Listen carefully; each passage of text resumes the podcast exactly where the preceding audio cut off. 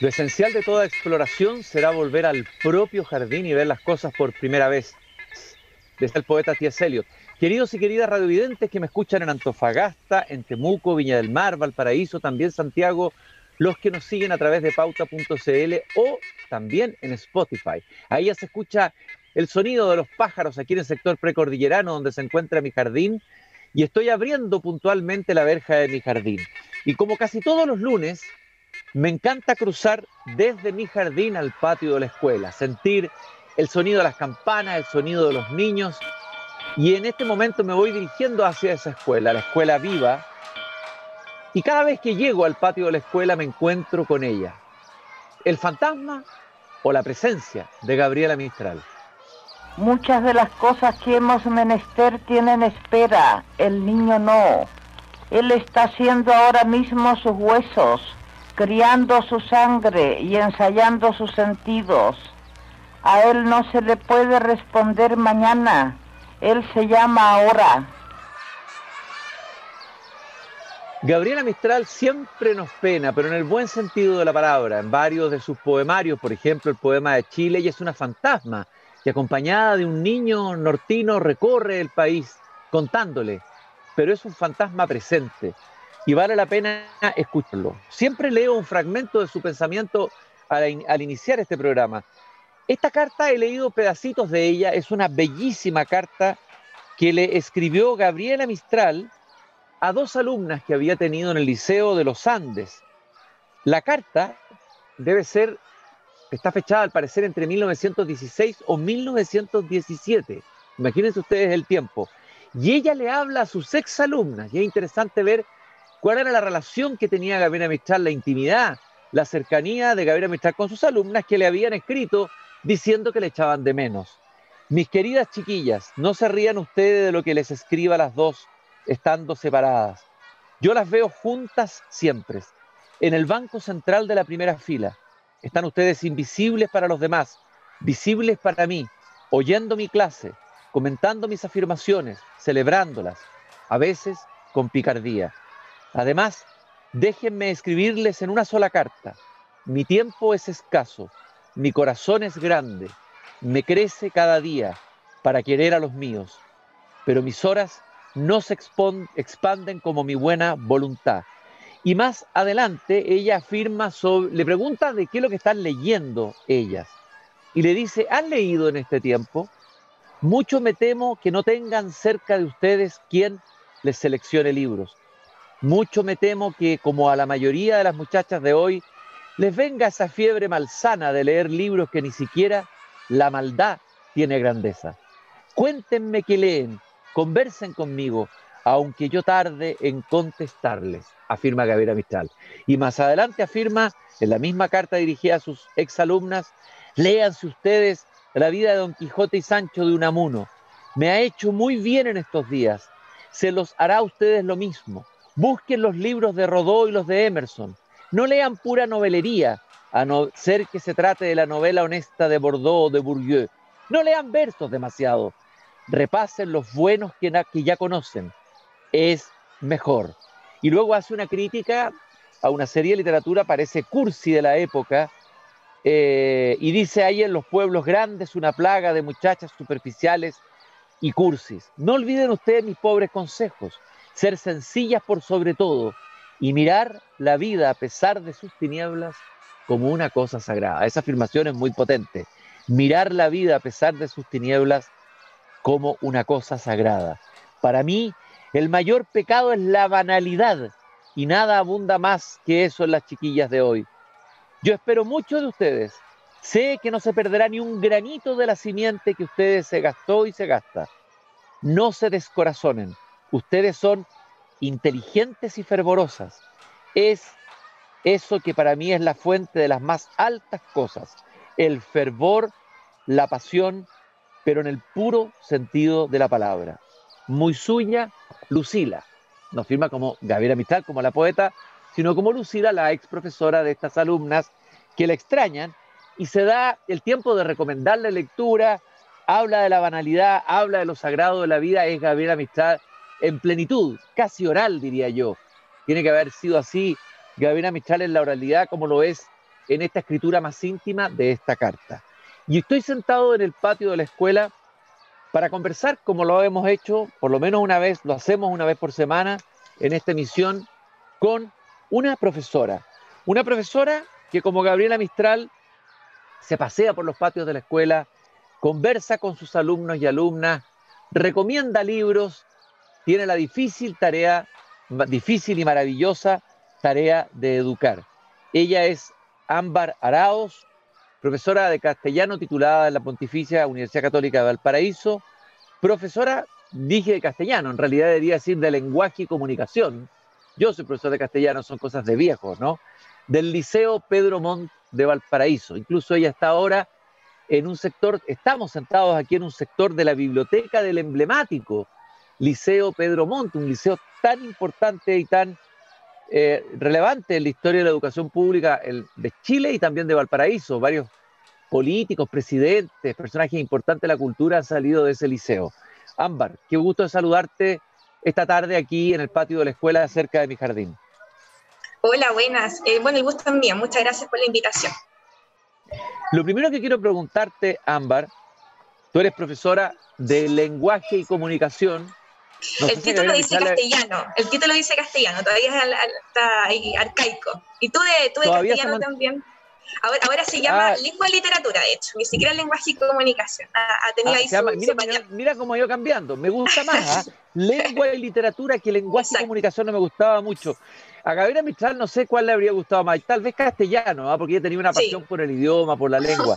A ver, Ámbar, ¿qué te, lo primero que te quiero preguntar así, ¿Qué te sugiere o qué te, qué te produjo eh, escuchar estos fragmentos, este pedacito de la carta de Gabriela Michal? Preguntarte si, si Gabriela Michal te ha interesado, como su pensamiento pedagógico, su, su, figura, digamos, eh, a ti como profesora quería partir aclarando que me queda muy grande esa comparación con Gabriela Mistral, con la que, con la que usted introdujo, pero, pero sí, yo creo que siempre va a ser un referente, ¿cierto?, de la pedagogía, no solamente la literatura, la Gabriela Mistral, y, y bueno, esta, esta nueva faceta, ¿cierto?, de la Gabriela que en los últimos años también se ha conocido, más, más de, también de mujer, ¿cierto?, de no solamente una, una profe, ¿cierto?, rodeada de niños, sino también una persona con pensamiento crítico, ¿verdad?, eh, bueno, particularmente ahora aparecen actos ensayos de Gabriela Mistral también en los textos de, lengua y literatura, ¿cierto? Actual. Entonces es una persona que, que, la verdad tiene muchas, muchas facetas interesantes. Y me quedo con esa, ese último verso que le escuché por ahí. Eh, él se llama Ahora. Eh, me gustó mucho la, presencialidad, ¿cierto? Esto, esto de que los estudiantes son en este momento personas, ¿cierto? Y no eh, se van a convertir en una, sino que eh, es ahora, ¿cierto? ellos están viviendo, son el presente y no tenemos que tanto enfocar, ¿cierto?, en lo que van a hacer, sino que en lo que ya son.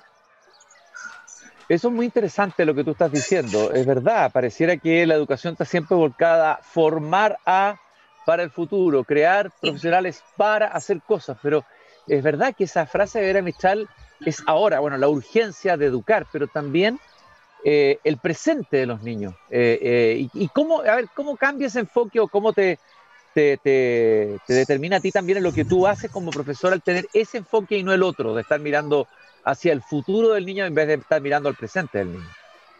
Bueno, yo creo que el sistema está hecho eh, o está estructurado, ¿cierto? Como para que nos fijemos en el futuro. Yo soy profe de enseñanza media, entonces eh, el fantasma de, la educación superior siempre está ahí presente, ¿cierto? El prepararse para la, prueba, ¿verdad? El prepararse para tener una carrera. Eh, pero claro, los, las y los estudiantes, ¿cierto? en este momento cuando están sintiendo, cuando se están formando, pero también ya son una persona, ya, ya tienen gustos, ya tienen ciertas preferencias, eh, están, están em, parte de su identidad ya está bastante marcada, ¿cierto? Eh, y por lo tanto es a esa identidad y a esas necesidades es lo que uno tiene que responder como profe, creo yo. Eh, había una de las preguntas, ¿cierto?, que, me habían planteado antes de la entrevista era, em, ¿cierto?, que, que es necesario para, para, ser profe y creo que tiene mucho que ver con em, responder a las necesidades de, de los estudiantes y las estudiantes. Eh, creo que no son eh, ellas o ellos quienes tienen que adecuarse a nosotros, sino al contrario. ¿Qué significa, me gustaría que explicaras eso, de que el profesor tiene que adecuarse al alumno y no el alumno al profesor. ¿Qué implicancias tiene eso en la tarea que haces tú como profesora? Eh, ya que bueno, lo que nos convoca es la literatura, ¿cierto? Eh, responder también a, los intereses eh, que puedan tener, tratando, por supuesto, de que conozcan cosas nuevas, pero, pero también intentando em, que que tomar ¿cierto? estos intereses en cuenta al momento de seleccionar eh, qué es lo que vamos a leer en, la sala, ¿cierto? Eh, si bien es cierto, los clásicos siempre van a ser clásicos, eh, y el Quijote y, Shakespeare, ¿verdad? Van a seguir siendo, siendo los clásicos. creo que es importante responder a em, lo que ahora a, ellos les podría interesar, ya sea novela gráfica, ya sea audiolibro, ya sea por el formato, por la temática. Creo que es muy, muy importante esto al momento de escoger qué leer en, el aula. Me gustaría que me explicaras un poquito más eso de cómo trabajas tú, por ejemplo, la novela gráfica, el audiolibro, cómo la incorporas, porque la pregunta que uno podría hacer es la siguiente. Como eso está en todos los, en, los, los, los niños y los jóvenes tienen acceso a ese mundo digital, lo tienen en abundancia, en cambio no tienen guías de lectura de los libros tradicionales, por decirlo así, los libros físicos, los libros que tal como los conocemos, novelas, poemas, etcétera. A ver, uno tiene que tomar lo que ellos están haciendo o uno y de alguna manera seguir ese camino, el camino de ellos y sus gustos y que tienen que ver con un tiempo, con una época, con lo que estamos viviendo hoy.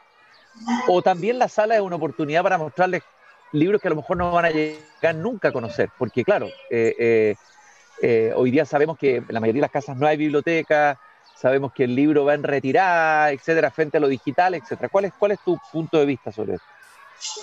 Em, mira, no tengo una receta al, respecto. Creo que es complejo encontrar el equilibrio entre los clásicos y, lo nuevo. Em, a, mí al menos lo que me ha resultado en el contexto en el que trabajo es a veces mostrarles clásicos, pero desde los fragmentos, eh, también eh, decirles más o menos eh, en qué se parece ese mundo, ¿cierto? esa visión de mundo que existía, ya sea en el Quijote, ¿cierto? o ya sea en, en Romeo y Julieta, versus lo, lo que existe hoy, ¿cierto? también, no sé, pues, quizás Casa de Muñecas, la visión de la mujer, pero después tratarlo como más, más en profundidad con, con algún texto más, más actual o, con alguna interpretación, con, algún, con alguna intersectualidad a partir del, del clásico de la literatura, digamos. Eh, no estoy en contra de los clásicos, eh, creo que, que son muy ricos, ¿cierto? Pero, pero creo que eh, enfrentarse a un clásico puede ser muy, muy terrible para, para, las y los jóvenes. y a propósito de eso, me acordaba, ¿cierto?, de él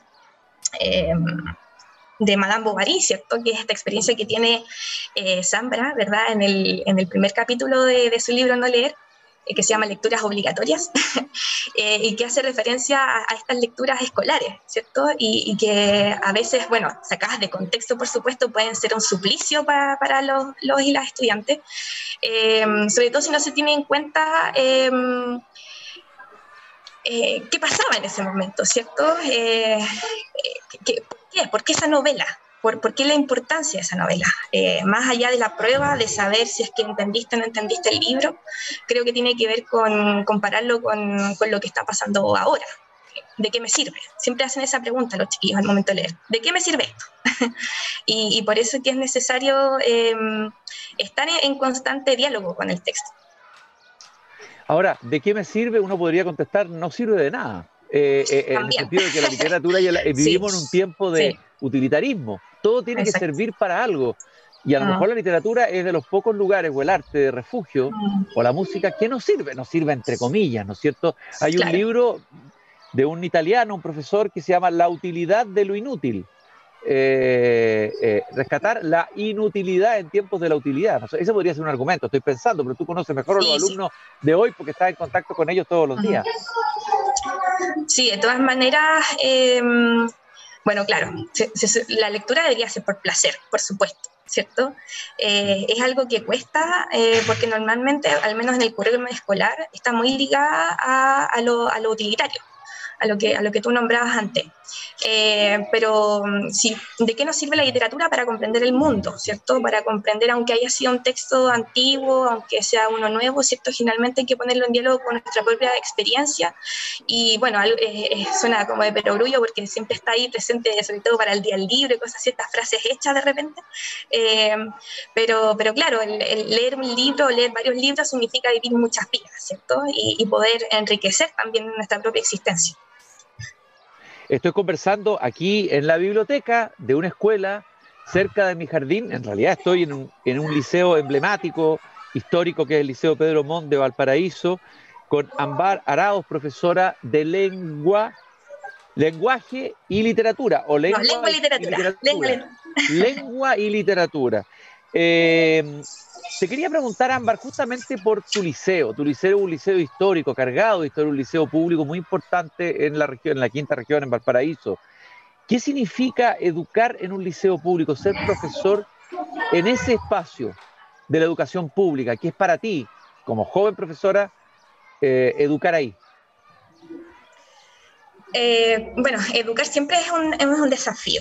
Eh, es un desafío desde el punto de vista emocional generalmente. Ya eh, este año eh, no soy profesora jefe, pero creo que esa labor es, seguramente la más desgastante que hay. ser profe jefe de, un curso de, de, gente cierto que necesita, ¿cierto? no voy a decir es, guiada, no, no, me refiero a guiada, pero sí necesita ser eh, apoyada, ¿cierto? necesita ahí tener, eh, sentir el cariño, ¿verdad? Algo que la Gabriela, a propósito, ¿cierto? Tenía muy, muy presente, ¿cierto? Educar desde la emocionalidad. Eh, y a veces como adultas y adultos, ¿cierto? no estamos muy dispuestos quizás a, ceder parte de, esa, de esa emoción, ¿cierto? Desde los afectos quizás nos gustaría más que nuestra labor de, de, profe, ¿cierto?, se remitiera solamente a nuestras horas de trabajo, pero generalmente no es así. Eh, generalmente uno siempre está trabajando más allá, ¿cierto? Y comunicándose con los chiquillos eh, por WhatsApp, con apoderados. Entonces creo que eh, la emocionalidad creo que es el mayor desafío cuando hablamos de, educación. Claro, bueno, Gabriel Vitral decía ama y después enseña, y lo colocaba con mayúscula. Ama y después enseña. A ver, el papel del amor puede sonar un poco cursi, ¿no? Pero el amor en el sentido más profundo, ¿no? En el sentido más vasto, ¿no?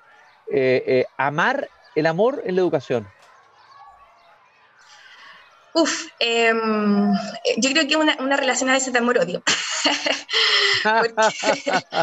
eh, el, sistema, ¿cierto? El sistema educativo es, tan hostil, es, tan hostil eh, a veces, ni hablar, ¿cierto? De las condiciones en las que a veces trabajamos también.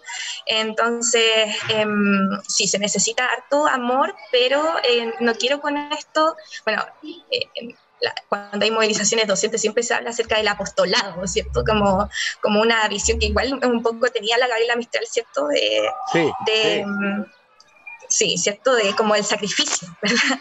De, la idea del sacrificio de ser docente. Eh, ojalá no fuera tan, tan un sacrificio, ¿cierto? Pero, pero sí hay que amar lo que, lo que hacemos, pero ojalá todos amáramos lo, lo que hacemos, ¿cierto? No, no, solamente nosotros, sino se habla mucho acerca de la vocación, pero en realidad todos deberíamos tener vocación para lo que estamos trabajando. Desde luego. Oye, Ámbar, eh, ¿qué experiencias interesantes así, no sé si innovadoras, pero este, a veces las grandes innovaciones en educación se hacen con elementos simples. En tu ámbito, en el, ramo tuyo, en tu disciplina, en relación a la, literatura, al lenguaje, ¿Qué experiencia innovadora te gustaría compartir con nosotros o, algo que te haya resultado, que sea interesante? Siempre le pedimos a los profesores que vienen acá a conversar al patio de la escuela que nos cuenten, compartan, ya sea una metodología, una experiencia que a ti te haya de alguna manera como iluminado en un cierto sentido, mostrado un camino posible, eh, eh, eh, porque uno va descubriendo en realidad en la práctica misma, más que desde la teoría. Yo fui profesor también. Aprendí mucha teoría que no me sirvió de nada, pero donde aprendí fue ahí, en la sala de clase, ¿no es cierto? Ahí hice los grandes descubrimientos. Eh, bueno, cada curso es, distinto. Eh, a veces me ha resultado, eh, por ejemplo, leer en clases, lectura conjunta, comentada. En otros casos me ha resultado guiar solamente la lectura, ¿cierto? Muestras quizás entrevistas a los autores. En otros casos me ha resultado que los chiquillos creen memes al respecto, ¿cierto? Que, que, también son, son ideas que yo no se me ocurren a mí, digamos, pero que he visto eh, que profes comparten en las redes y que agradezco mucho, ¿cierto? Que existan redes también, redes sociales y que podamos enriquecer nuestras prácticas eh, a partir de las experiencias de otros. Eh, ahora estoy leyendo con tercero medio una obra dramática, cosa que no se lee tanto a veces en, la enseñanza media estoy leyendo Hans Pozo, que es una obra dramática de Luis Barrales, eh, inspirada, por supuesto, en el caso de, Hans Pozo, ¿cierto? Un caso terrible en, nuestro país. Eh, y que a los chiquillos les ha interesado harto por el nivel mediático que tuvo la relación con los medios sociales, ¿cierto? El, análisis que se puede hacer sobre la morbosidad, ¿cierto? Que tuvo este caso, pero también en la forma en que está escrita esta, esta obra, que es una batalla de hip hop y mm, es un musical, por lo tanto, ¿cierto? Y, en alguna parte también hay una, hay una cueca, entonces este, este formato les ha llamado bastante la atención a ellos, no solamente por la temática de la obra, sino también por, por el formato. Ámbar, eh, ¿tú llegaste a la educación eh, por vocación o, por azar? ¿O en realidad te gustaba la literatura, llegaste a la pedagogía? ¿Y cómo, cómo fuiste descubriendo o cómo fue creciendo en ti, porque me imagino que tienes que ya tener a esta altura vocación, porque sin vocación y sin eh, entusiasmo pedagógico es difícil sobrevivir como profesor por lo mismo que tú señalabas, las dificultades, los momentos ingratos, etcétera, ¿no? Em, yo no diría por casualidad, porque em, quizás, mi mamá como que igual me impulsó un poquito a esta carrera.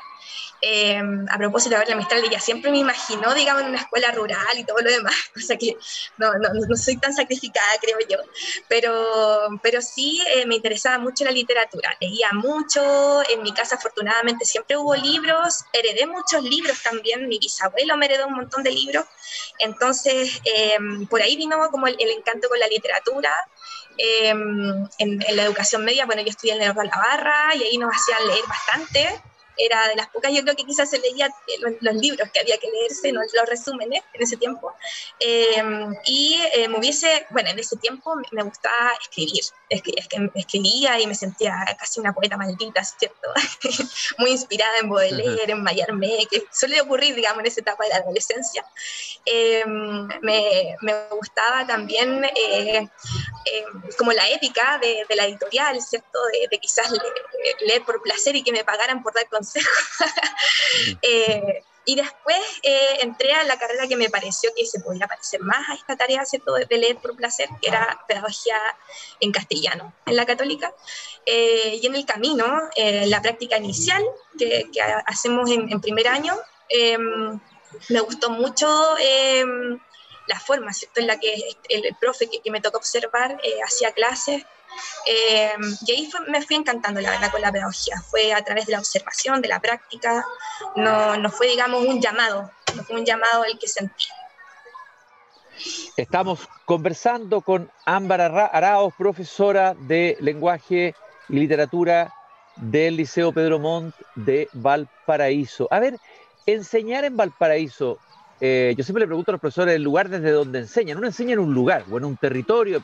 He, conversado con profesores de la Araucanía, he conversado con profesores del norte. A ver, enseñar en Valparaíso, eh, que es una ciudad que tiene un carácter, una fisonomía, que tiene una historia, marca una diferencia. Eh, ¿Es posible incorporar eso en la manera como en, lo que se enseña y cómo se enseña, Ámbar? Eh, uy, no sé, yo soy de acá, entonces creo que lo tengo tan arraigado que quizás no me doy cuenta lo que es enseñar acá, pero eh, sí, pues bueno, los contextos, ¿verdad?, son, distintos. Eh, yo además, además de enseñar en, Valparaíso, enseño en un, en un liceo que está en un cerro. No, nunca he hecho clase, digamos, en el plan, en el centro. Así es que creo que igual es un poco, ¿cierto? La, em, la lejanía, ¿verdad? Del centro también nos, nos, da cierta identidad, creo, a los, a los que trabajamos en Cerro. Em, pero bueno, yo atiendo estudiantes que son eh, de Playa Ancha, he atendido estudiantes también que son de Rodelillo, ¿verdad? En su mayoría de, de lugares más alejados de la ciudad, no, no tan céntricos. Y eso también a ellos al menos les, le da, les, da bastante identidad, ¿cierto? Eh, el hecho de tomar micro, de pasar los cerros, ¿cierto? bueno, para llegar al, a nuestro liceo hay que tomar un micro que se llama la O, que, que recorre casi todo el paraíso a través de los cerros.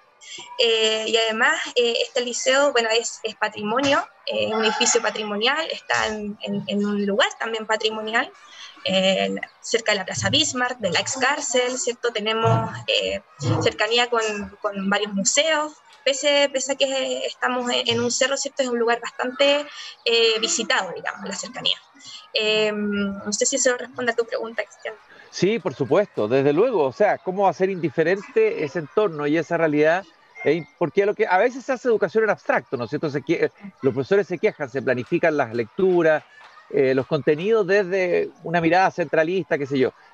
Bueno, hay que incorporar esa realidad. Eh, tal vez el desafío de la educación es justamente ir esa tensión entre lo global y lo local.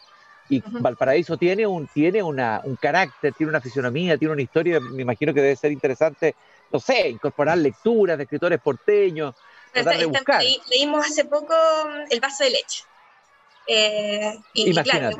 sí, sí es, distinto, es distinto vivir acá, ¿cierto? Y transitar por esos lugares que, que describen en el, en el cuento, ¿cierto?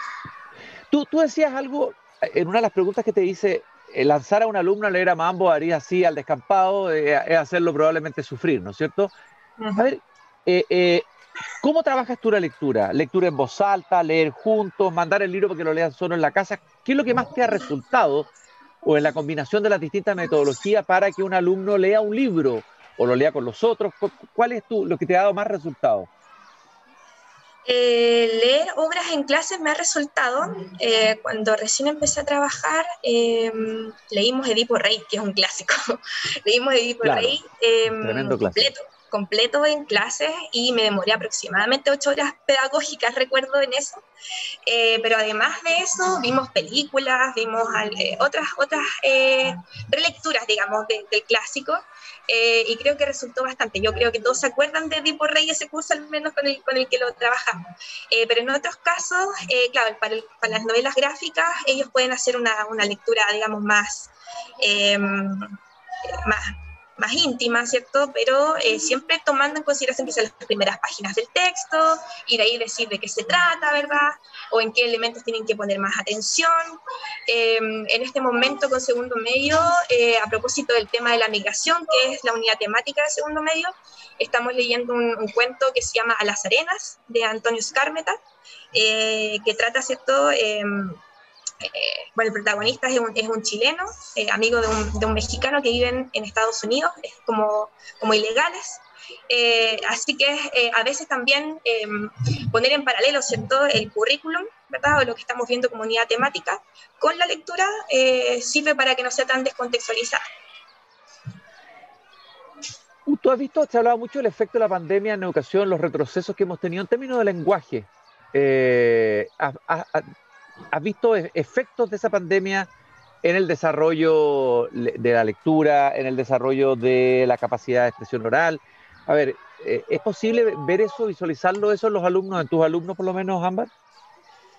En general, eh, en general, eh, sí, necesitan todo apoyo. No sé si es producto de la pandemia, creo que viene, viene desde mucho antes. Eh, el problema de la oralidad, ¿cierto? De, de, la lectura, pero creo que la pandemia por sobre todo afectó eh, la emocionalidad y la capacidad, ¿cierto?, de, de, de comunicar, ¿ya? Eh, un, y bueno, la adolescencia eh, tienden a ser muy para adentro, eh, tienden, ¿cierto?, a tener más confianza con las personas que son de su misma edad. Eh, y la pandemia produjo que eh, se separaran un poco, ¿cierto? No solamente físicamente, aunque ellos tienen redes sociales y algunos de ellos se comunicaban y todo, pero para, para estudiantes, ¿cierto? Que estaban en primero segundo medio, en donde era súper importante eh, ponerse en relación con su grupo de curso, creo que les afectó bastante eso. ha, costado crear, crear que, que creen lazos entre sí. Ampar, yo te quiero agradecer. Ya suena la, campana que está diciendo que terminó el recreo. Estamos en la biblioteca del Liceo Pedro Monte en Valparaíso. Muchas gracias por haberme acompañado en esta conversación hoy día en el patio de la escuela junto al jardín. Una profesora joven en un liceo público eh, contándonos su, experiencia, su visión de la educación. Muchas gracias, Ámbar. Un gusto haberte conocido. Eh, y saludo a todo el equipo que trabaja contigo en el liceo. Ok, muchísimas gracias. Que les vaya bien. Un gusto, un gusto y hasta pronto. Y nosotros nos encontramos mañana nuevamente aquí cuando vuelva a abrir la verja de madera de mi jardín a las 19.30 horas. Y no se olviden la frase de Voltaire que siempre comparto con ustedes al final del programa, hay que cultivar el propio jardín. Hasta mañana, muchas gracias.